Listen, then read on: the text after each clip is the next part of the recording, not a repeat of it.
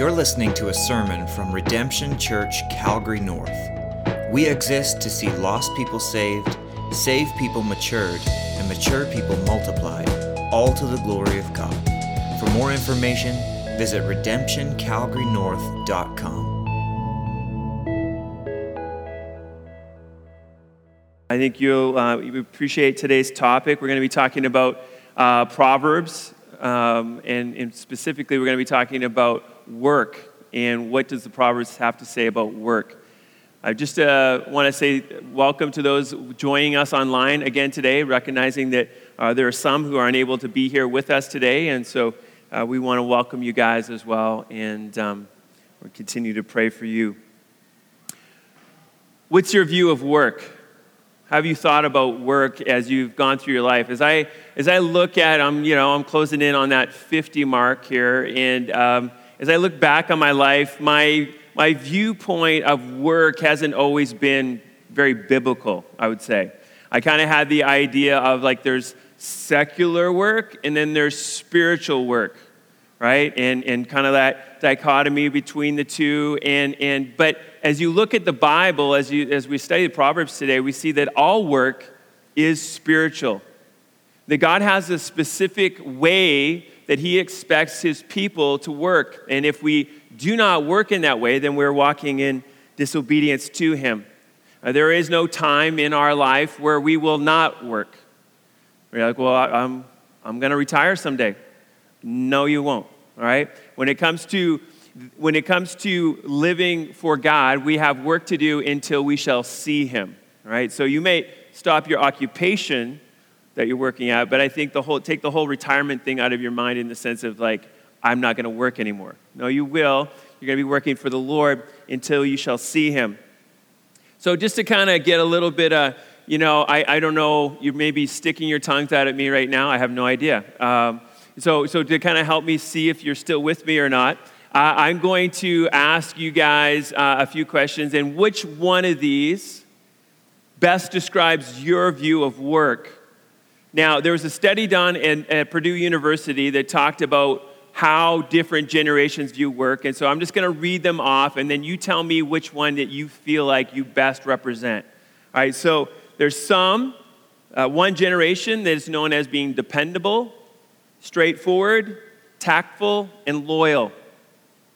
Another generation is known as optimistic, competitive, workaholic, team oriented. Another generation, flexible, informal, skeptical, and independent. Another generation, competitive, civic minded, open minded on diversity, achievement oriented. And then lastly, there's the generation that is global, entrepreneurial, progressive, and less focused. So, which, which generation best uh, represented you? So, I'm just going to get you to give me a sign, a show of hands. How many would say I'm kind of global, entrepreneurial, progressive, less focused? Yeah, not really encouraging, right? So that's the uh, that's the Gen Zs. Okay, that would mean that would mean you were born uh, 2001 and on, right? So um, nobody's claiming that particular. Now, to be fair, uh, you, you, the max age on that right now is 19, you know, so you probably aren't super focused at 19. None of us were, right?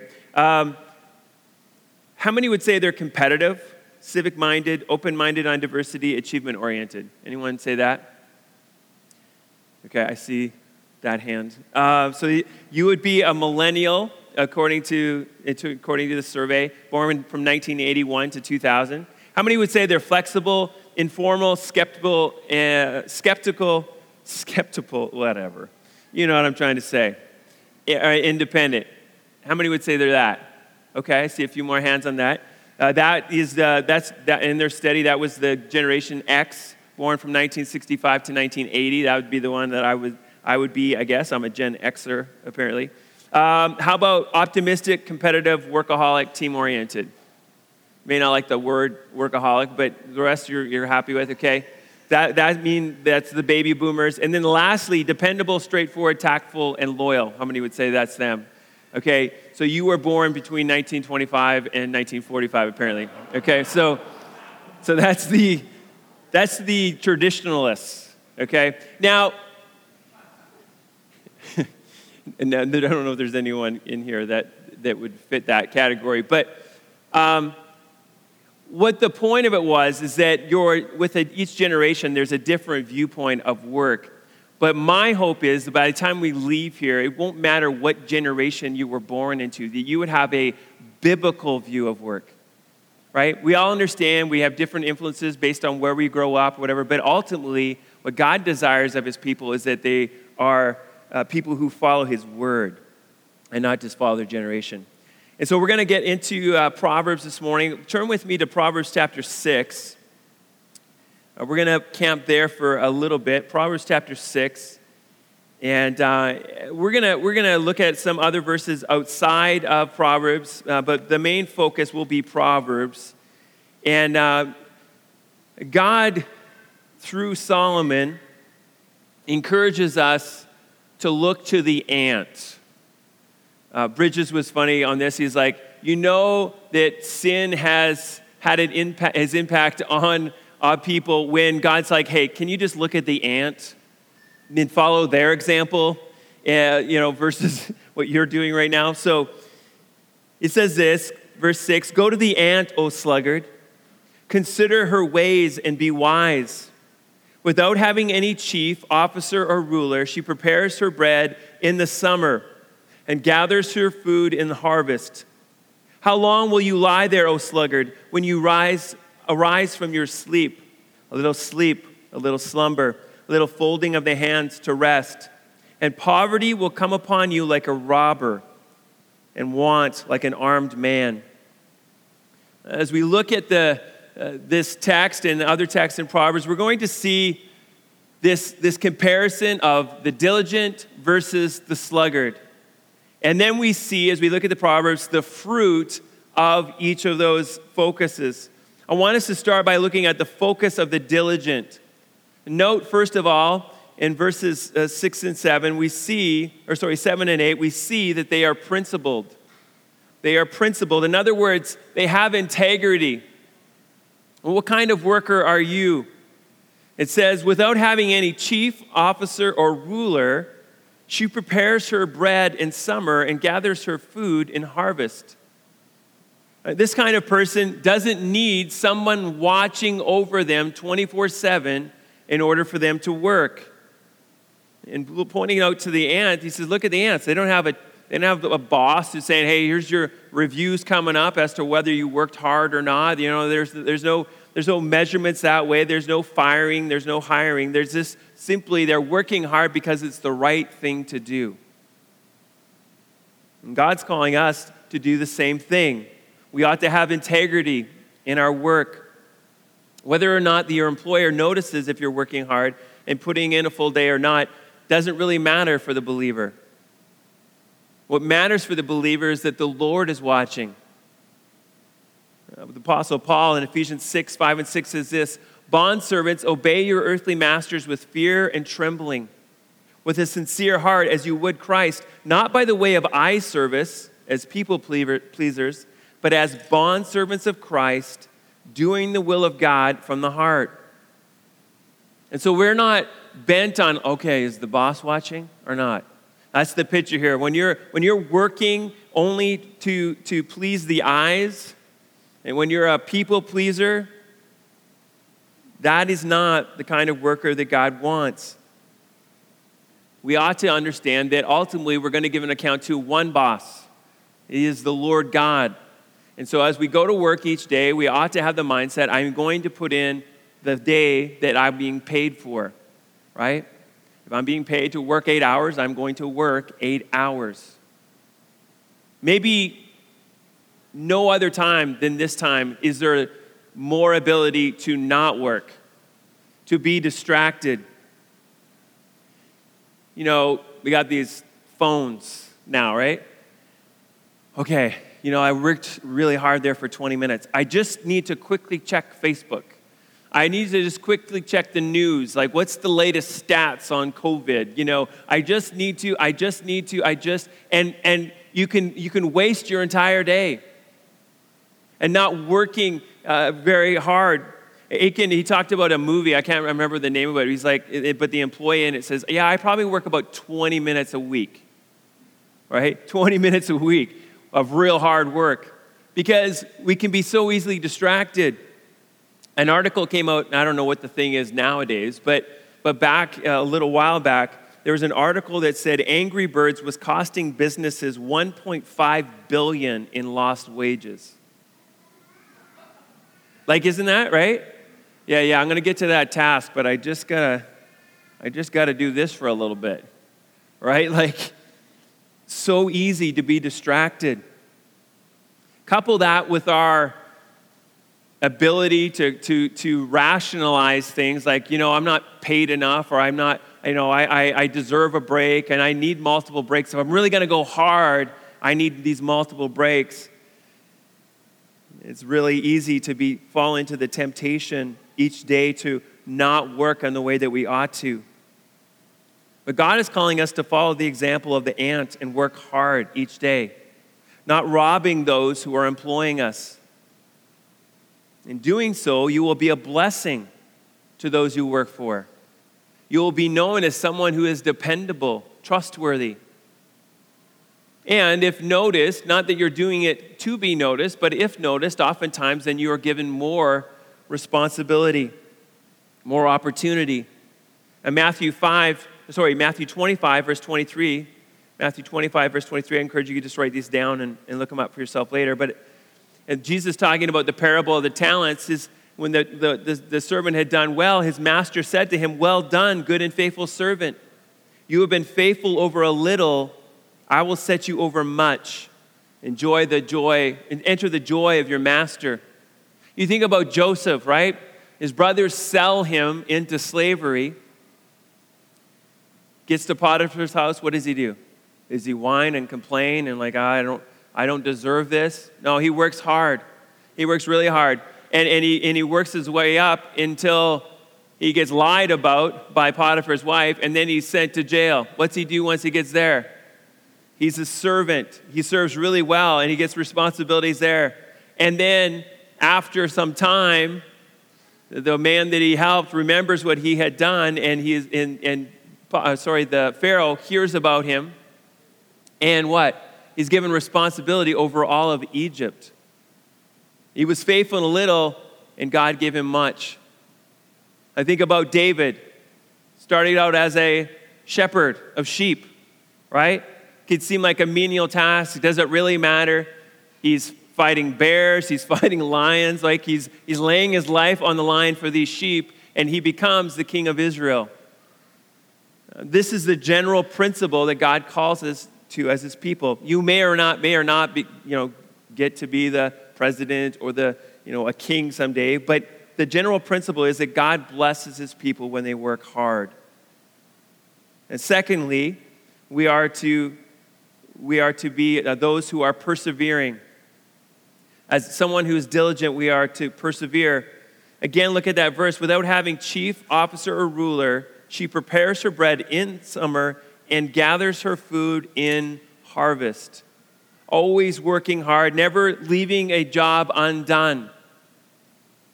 As you consider the ways of the ant, how many things do you leave half done?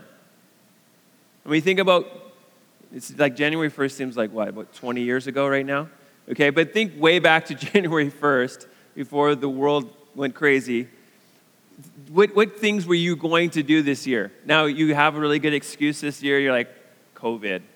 I would have been in great shape right now, but COVID, you know. I would have done this, but COVID, right? But but how many things we were like gonna do this year, 2020? Gonna read a book a month. I'm gonna I'm gonna read through the Bible in a year. I'm gonna like we do all these kinds of things, but how many things do you actually finish?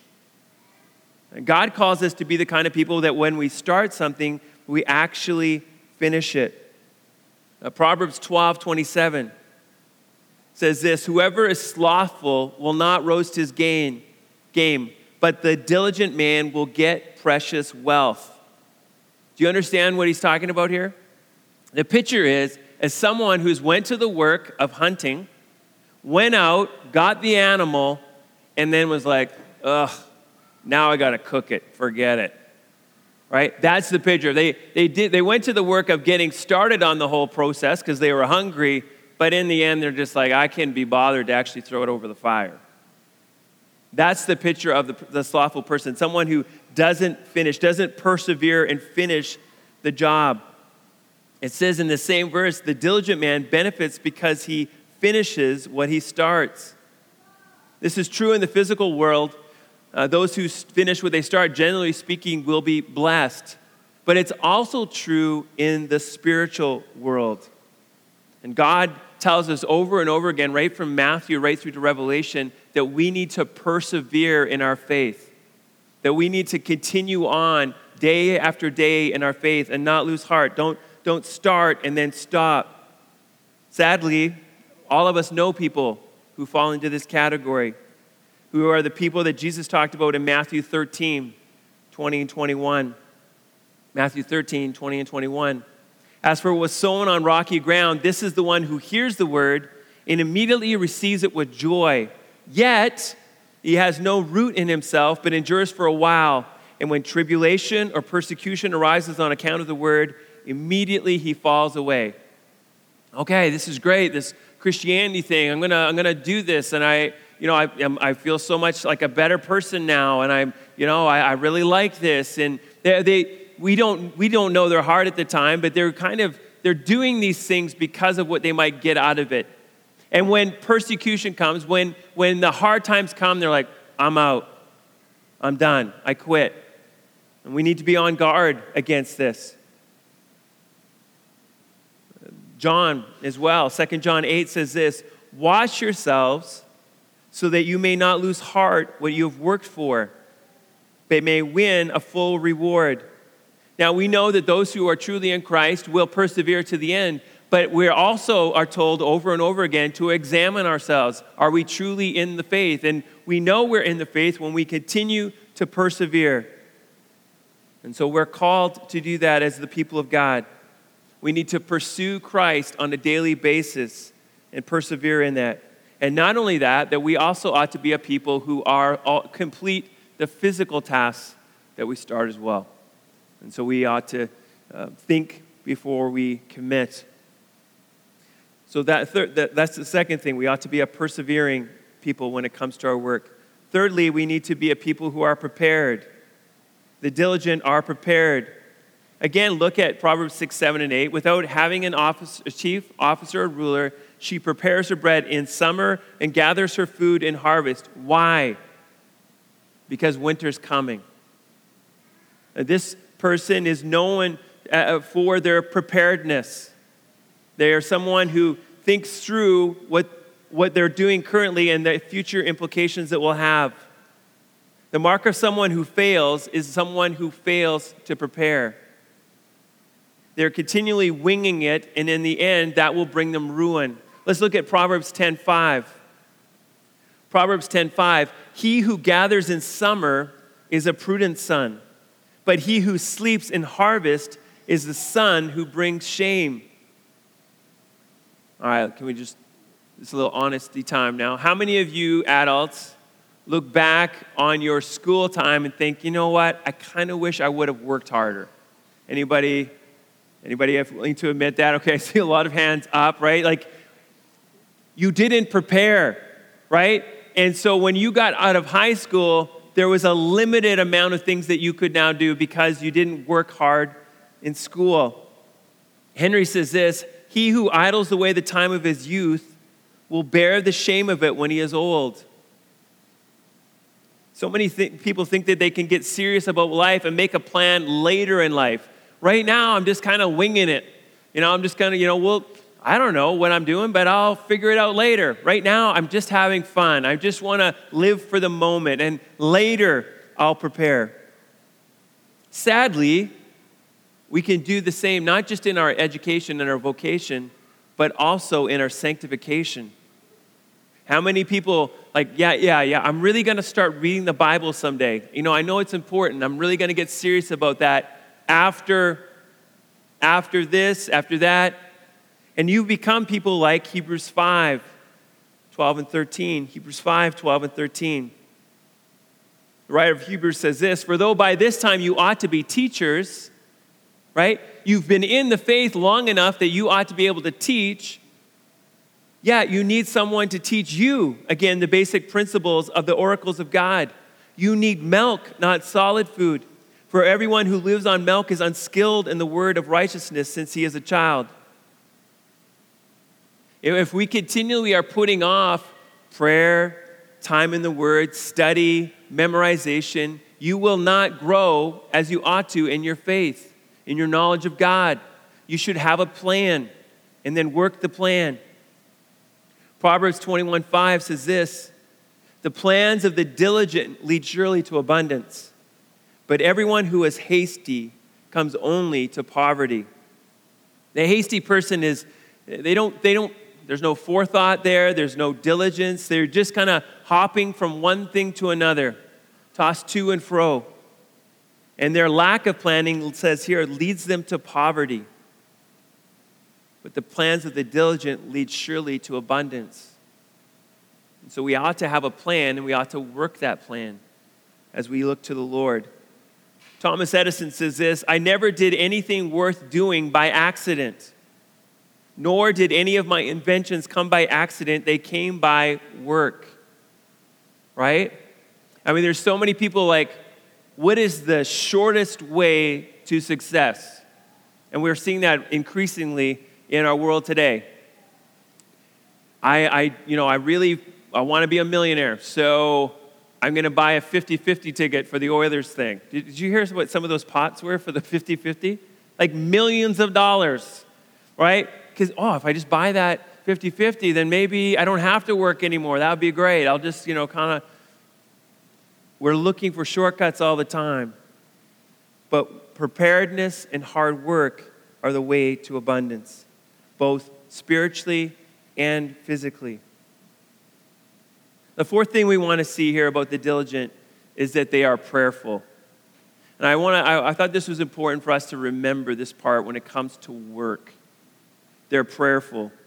We need to understand work at a theological level if we're going to work in the right way. First, we need to remember that before there was ever sin, there was work. God has given us a gift in work. Work is not our enemy, right? Our whole goal in life is not to stop working. Our goal in life is to work in such a way that we bring glory and honor to God. God worked. And then, after he had created Adam and Eve, he says, I want you to work the garden. Now, after sin, of course, work got harder. But we need to remember that work is not, is not a result of sin. Sin just made our work harder. When we think about Jesus and the way that he lived his life, and just the principles we just talked about there, he was someone who worked with integrity, he was principled, he was someone who persevered to the end, he finished what he started. He was someone who was prepared. There was a plan before the creation of the world, and he completed that. And he's still today working on that plan. We know that even today, he says that he has went away to prepare a place for us and then he will return someday. God is a god who works and we as his people have the privilege to reflect him in our work. Our purpose of work is not self-fulfillment. It's not to gain wealth. It's not to bring notoriety to ourselves. It is to bring glory and honor to the lord and so we ought to be hard workers because of who it is that we're serving. But we need to be on guard against work becoming an idol in our lives. Most Christians I know, they don't really struggle, struggle with being a sluggard. What they struggle with is work being the thing rather than a thing. How is it possible to be sin- sinning even when I'm principled persevering, and prepared. It's working as if there is no God. A Psalm 127, 1 and 2. Let's look at that. It should be up on the screen. Psalm 127, 1 and 2. Unless the Lord builds the house, those who build it labor in vain. Unless the Lord watches over the city, the watchman stays awake in vain. It is in vain that you rise up early and go late to rest, eating the bread of anxious toil, for he gives to his beloved sleep. I want us just to focus on that second verse. You working hard day in and day out with anxious toil is not what God desires for you. Do you truly believe that unless the Lord blesses what you're doing, it is in vain?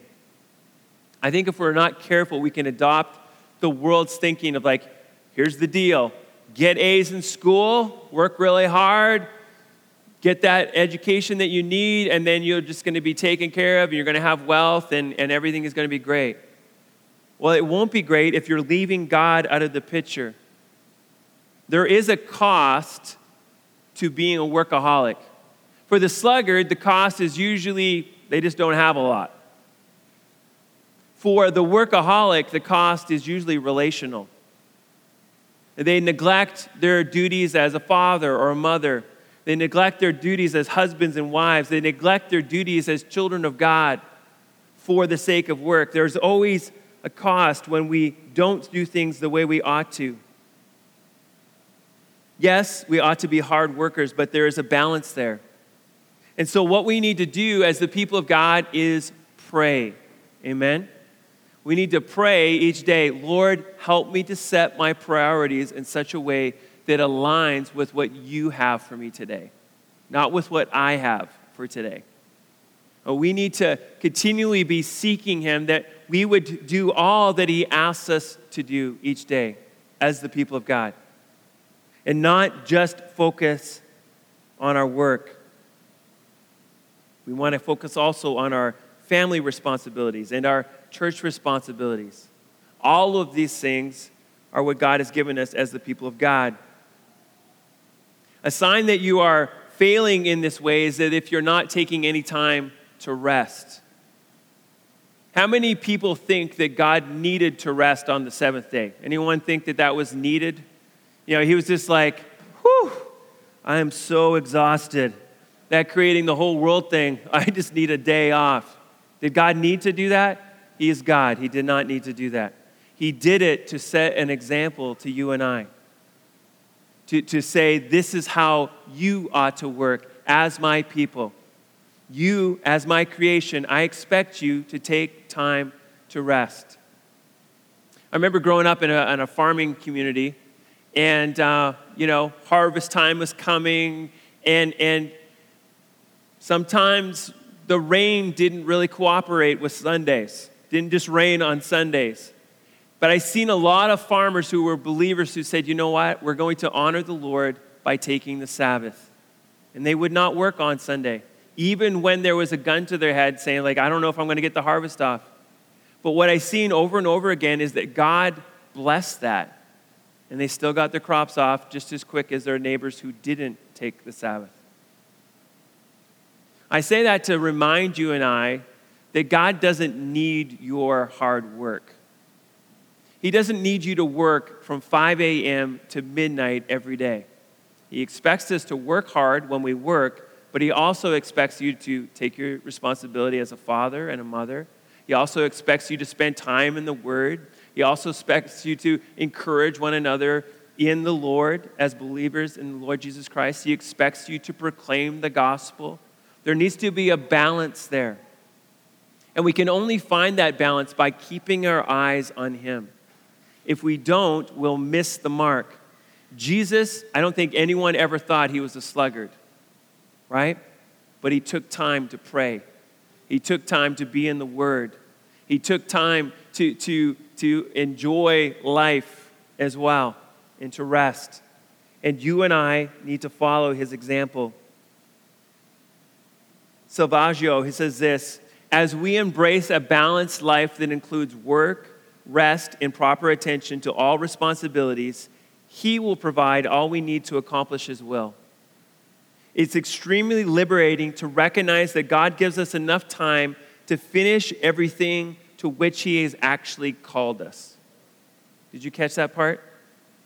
He has given us enough time to accomplish that which He's actually called us to do. So if I'm a stress case, and I'm self preaching here, if I'm self, you know, if, if I'm, I'm stressed out, like, oh, I gotta, I gotta do this and I gotta do that, then maybe I'm doing what I think I should be doing and not what the Lord's calling me to do. And I think we need to examine that in our lives. Those of us who maybe are a little bit more on the slant of the workaholic side. So, when we are stressed out, it's likely that we have not been in prayer. And secondly, it's likely that we're adding onto our plate that which God has not called us to do. So it's important that we come before Him each day to set our priorities. So, how we ought to work, we ought to be principled, persevering, prepared, and prayerful. What can we learn from the sluggard? We see the failure of the lazy. We, the failure of the lazy. First, we see that they are procrastinating. Procrastinating. Uh, Proverbs 6, back to Proverbs 6, verses 9 and 10. He says this How long will you lie there, O sluggard? When will you arise from your sleep? A little sleep, a little slumber, a little folding of the hands to rest. And the picture of this uh, person is someone who gets that tight 12 hours of sleep a night. And for good measure, let's have a nap or two just to make sure we're good, right? That sleep is not a bad thing. We all need sleep. It's when sleep becomes the focus. It's it's what they're doing over and over again. And this is their life motto never do today what you can put off until tomorrow. Right? Never do today what you can put off till tomorrow. If we're being honest, we can all have a tendency to procrastinate about what? The things that are hard, right? The things that we don't like to do if I never had to do any kind of administration again in my job, I would be very happy with that. Right? It is like scraping nails on a chalkboard for me, right? Like it's not the thing. So, how can I overcome that? Should I just keep, like, you know what? I'm just going to push that till tomorrow. Oh, got through another day. I didn't get to it. I'll just keep pushing that, pushing that. Hopefully, Maybe I'll never have to deal with it. That's what we're doing when we, procrastinate. But in order to overcome that, what I ought to do is first thing in the morning, do that task. Do that task. The one you don't want to do, do that one first. And then when you have the energy, when your energy is lower, then you can do the task that you really want to do. We need to have a plan when it comes to these things. And by the way, the person who continually is procrastinating, what's happening also in their life? Stress, more stress, more stress, more stress. And usually, what one of the solutions that we do is like more sleep, more sleep. I'm just gonna keep, maybe I can sleep this away. Maybe, maybe I can just push it off. And that's the picture of what we see in this person here. Continually putting off what he should be doing today. The focus is on this you know, self ease right now, and maybe I'll do the hard thing tomorrow. We'll never do the hard thing tomorrow if we don't, if we're not focused on tackling it today. So, that's the first failure of the lazy. The second is that they are pretexting. What is pretexting? Well, I needed a P word, let's be honest, okay, but what is pretexting? A pretended reason for doing something that is used to hide the real reason. In other words, it's excuse making. It's excuse making. Uh, flip over to Proverbs 26. We're going we're gonna spend the rest of our time over there, majority of our time there. At Proverbs 26.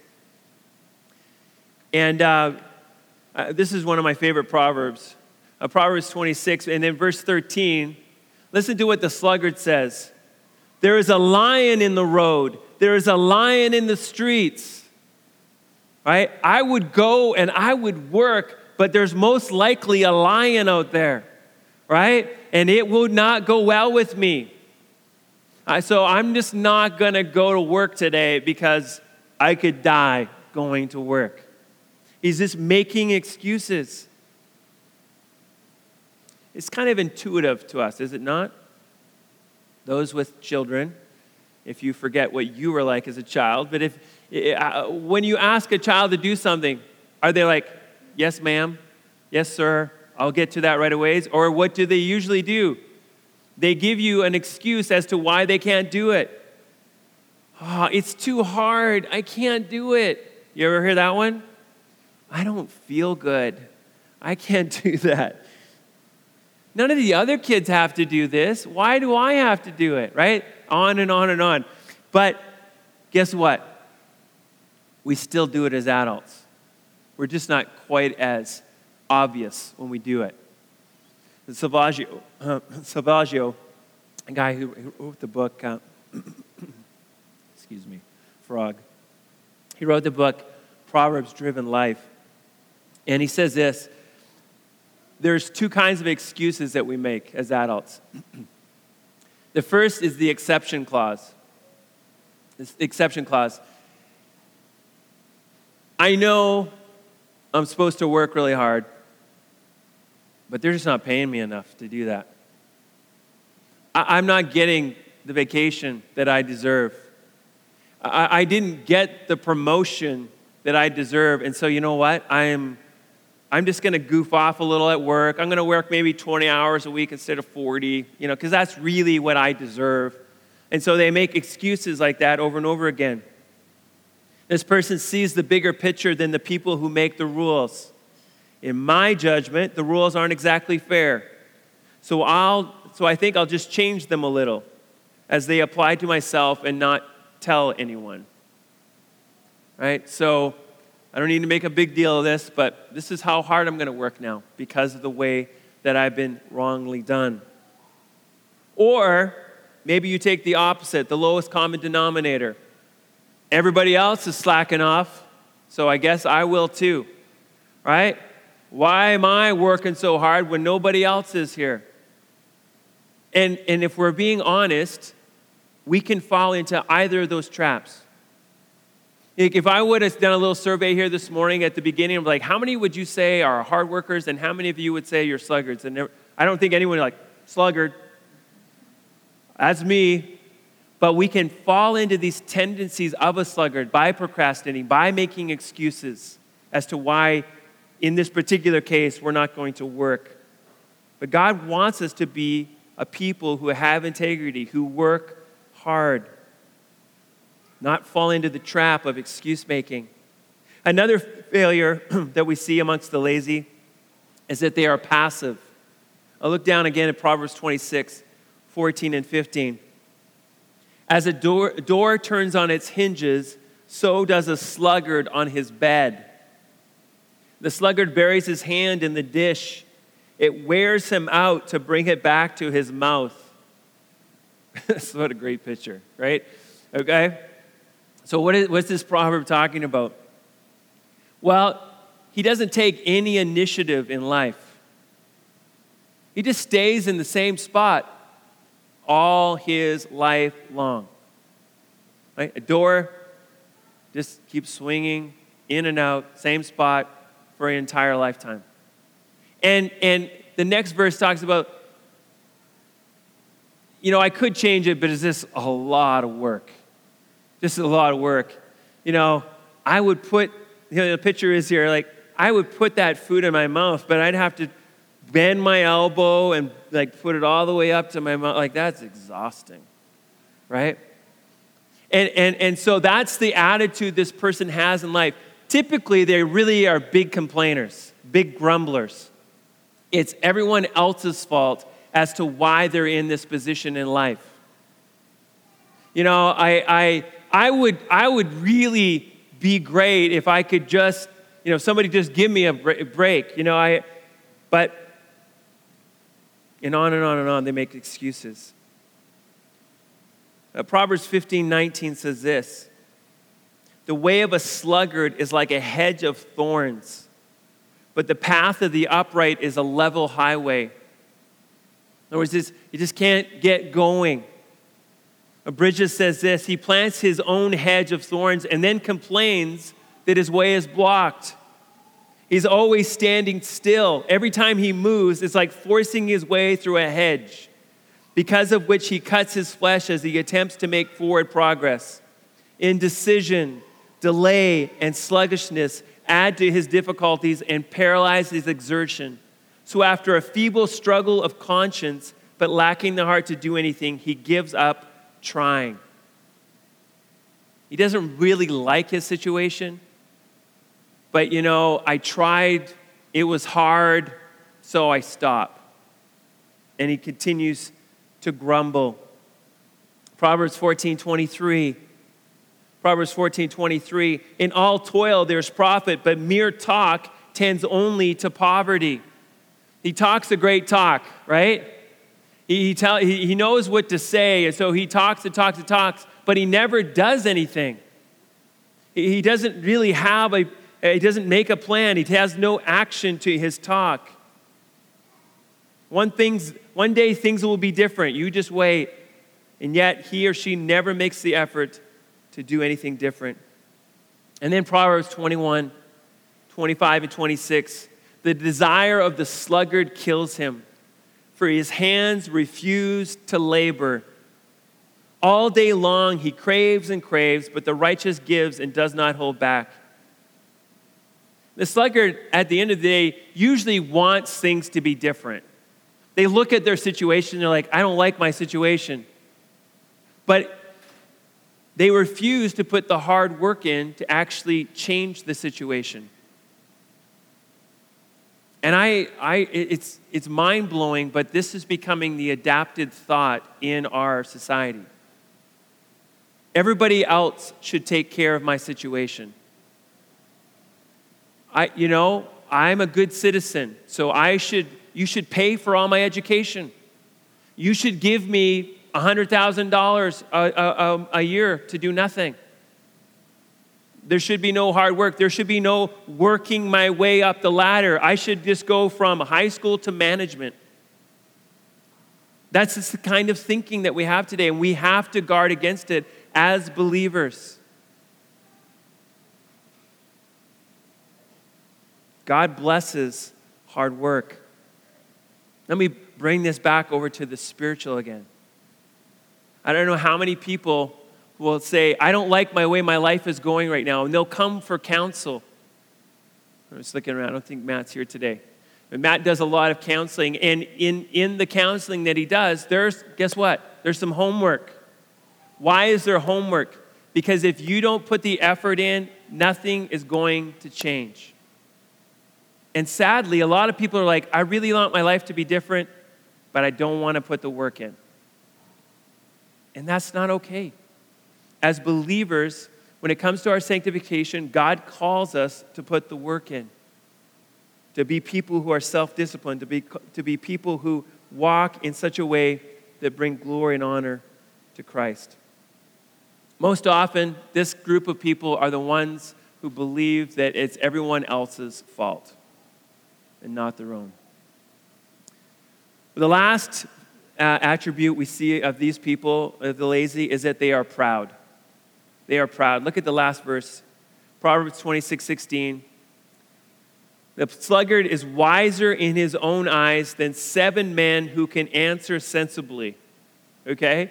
This guy isn't claiming just to be smarter than his friends. He's not just uh, smarter than his family. He's smarter than seven renowned people who would answer in the same way, right? That's the picture here. That, that, that seven wise people, seven, idea of completeness, this person is far smarter, far wiser than these people.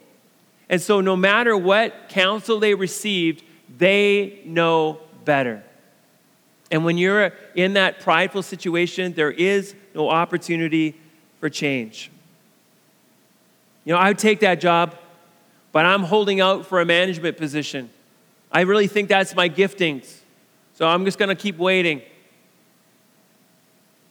Sure, I take that job, but you know, it's really going to interfere with some other things that I'm trying to do right now.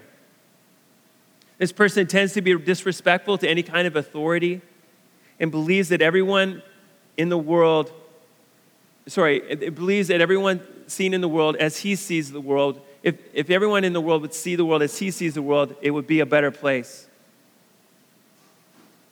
The reason he or she is in the position that they are in, it has nothing to do with them, they don't believe. They believe that they're victims of this world and of this system. Let us not be like the sluggard. The sluggard continually procrastinates, makes excuses, never takes initiative, and is proud. Not where you want to be as a believer. God cares about our work ethic and our productivity. Lastly, briefly, let's look at the fruit of the labor. Just flip back a page to Proverbs 24. Proverbs 24, verses 30 to 34. He says, I passed by the field of a sluggard, by the vineyard of a man lacking sense. And behold, it was all overgrown with thorns, the ground was covered with nettles, and its stone wall was broken down. Then I saw and considered it. I looked and received instruction a little sleep, a little slumber, a little folding of hands to rest, and poverty will come upon you like a robber, and want like an armed man. Laziness leads to destruction over and over and over again, and you will not see it coming. I want us to think about three areas of our life when it comes to work, uh, having a work ethic. The first is education. Teens, work hard now. Don't wait, wait to learn a work ethic later. Children, we have some of the kids, grade four to six, in here today. Work hard at your studies. Apply yourself now. It will be fruitful for you. If you work hard from grade four through grade 12, you will have this many opportunities laying in front of you. You will not have to say to God, I would have done that, but I can't now because I just was so lazy for the last eight years. You'll have every opportunity to do the work that God's calling you to do and use the giftings that God has called you or given to you. A lot of people don't know how they're gifted because they're not working. They don't, they, don't, they don't put the effort into it. Realize how God has created you and then work hard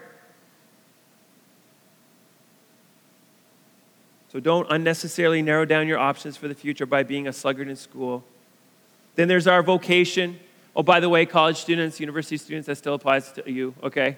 Or whatever degree you're getting. Like, work hard at it, do your best. Your vocation, of course, our vocation is not just what we do for a living as far as our workplace goes, it's, it's our calling as parents, as husbands and wives.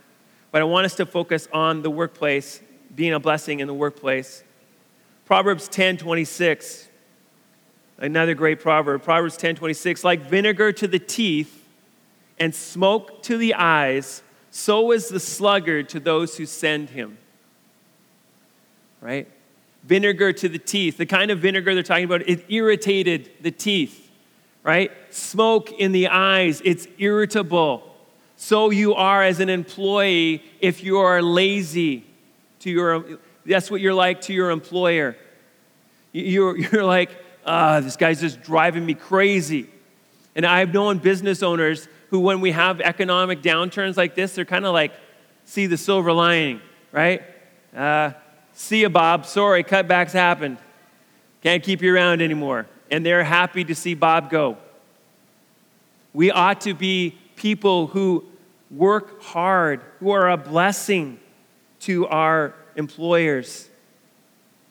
As I said before, we ought to be those who are, are faithful in whatever we are called to do. But Proverbs 12 24, the hand of the diligent will rule, while the slothful will be put to forced labor.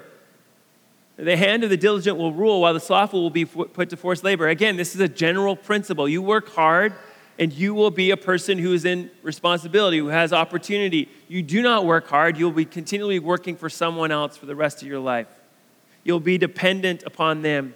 Bridges says this diligence is the normal path along which to advance.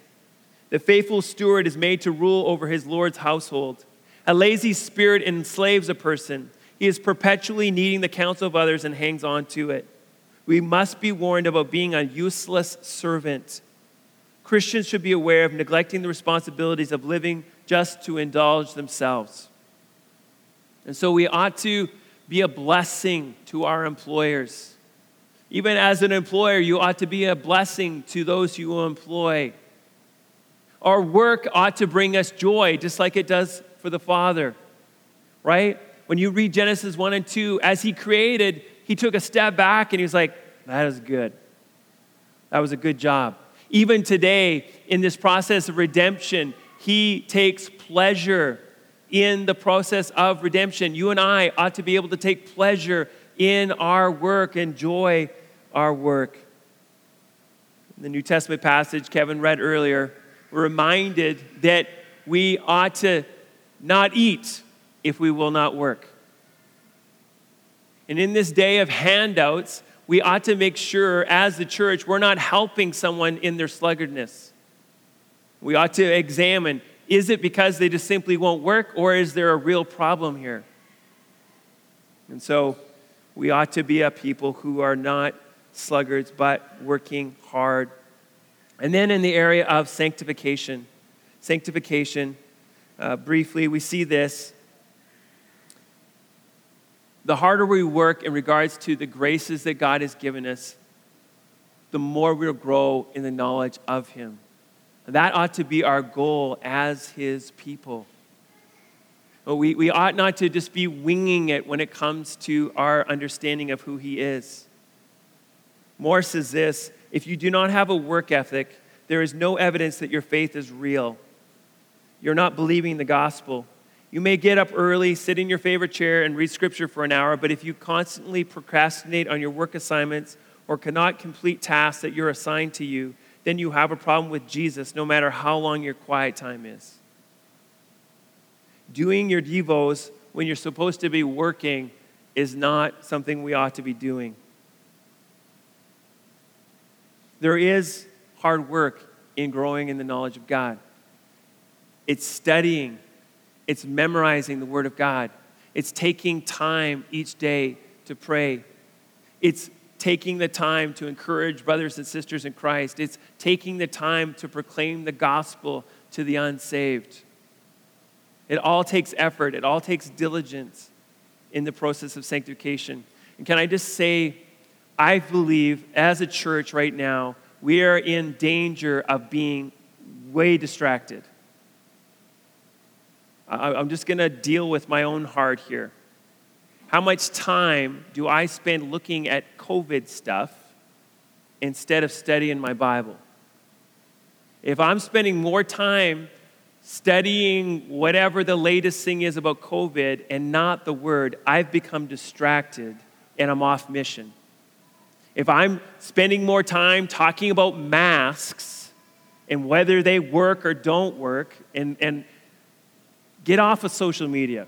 Can I just say that? It is craziness that's happening out there right now. Okay? Let's just focus on us in Calgary, not California, not anywhere else. We're going to focus on us here. And we're going to say, you know what? This is what the government's told us to do. We're going to do it. Whether or not it works or doesn't work, it really doesn't matter. Right? We're just going to be walk in obedience because if we don't, guess what? We're getting distracted. We're getting distracted. If when we get together, all we talk about is COVID and mass, we're missing it. Are we not? We need to talk about how we growing in Christ. And as we look back on the early church, guess what? They had to continually adapt. They had to continually adapt. Can't meet at temple anymore. we're not welcome there anymore right? Can't meet here, can't meet there, but we can't live in Jerusalem anymore. We're getting scattered about, and they stayed on mission. They continued to spur one another on and encourage one another. They continued to, to, to proclaim the glorious gospel. Can I tell you right now, in your midst, there are so many opportunities for the gospel right now? I don't know if there's someone here who's in this category, but there are unbelievers showing up to church every Sunday. The last three Sundays, the church that I've been at, there have been people who are unbelievers, self confessing unbelievers at church. Why? Because the world is being stirred up and we got the good news. So let us stay on mission.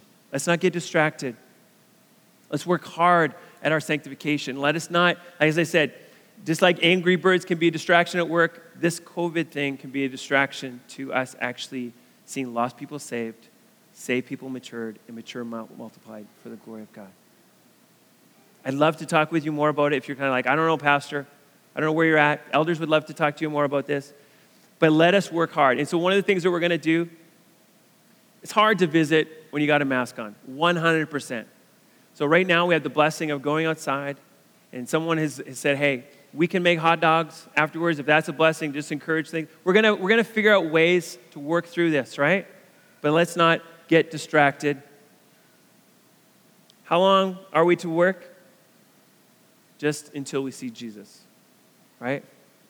So let's work hard. Let's do what it says in 1 Corinthians 10 31. So whether you eat or drink or whatever you do, do all for the glory of God. Amen? Amen. Let me pray. God, we thank you so much for your word. We thank you so much for this time to be reminded about the gift of work. And God, we're asking, Lord, that you would just help us to stay focused. When we're at work, Lord, help us to work hard. Help us to be a blessing to those whom we work for. Help us to be exemplary about uh, work that is inte- has integrity, that work that is as, as perseverance, work that is prepared. God, uh, help us to be prayerful each day about the priorities that we make.